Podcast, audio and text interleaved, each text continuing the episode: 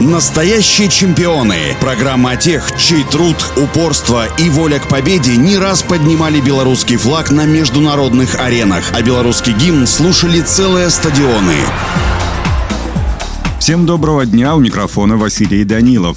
Александр Газов стрельбой начал заниматься в возрасте 12 лет под влиянием отца, который часто брал мальчика с собой на охоту. Позже стал посещать секцию стендовой стрельбы. В 16 отец подарил Александру настоящее оружие – ружье для спортивной стрельбы на круглом стенде. Выбор будущей спортивной карьеры был сделан. После прохождения службы в армии Газов перешел в полевую стрельбу по движущимся мишеням. В 1973 году его впервые вызвали на тренировочный сбор в ряды сборной Советского Союза. И в том же году спортсмен участвовал в первых международных соревнованиях в Австралии, где завоевал золото в командном первенстве и личном зачете по мишеням «Бегущий кабан». Выиграв чемпионаты СССР накануне летних Олимпийских игр 1976 в Монреале, Александр Газов обеспечил себе участие в главном спортивном соревновании четырехлетия. После первого дня турнира Александр лидировал, вторым шел также Александр Кедяров. Во второй день соревнований пробные попытки спортсмена дали одни десятки, зато первый основной выстрел всего лишь восьмерку. Александр Александр Газов разозлился, и последующие 9 попыток принесли 9 десяток. Это стало мировым и олимпийским рекордом, а спортсмен получил заслуженное олимпийское золото.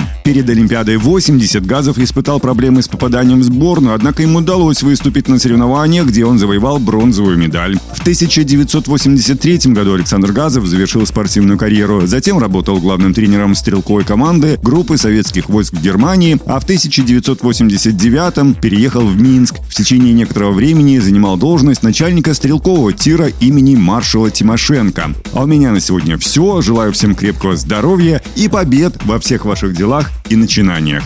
Настоящие чемпионы. Программа о тех, чей труд, упорство и воля к победе не раз поднимали белорусский флаг на международных аренах, а белорусский гимн слушали целые стадионы.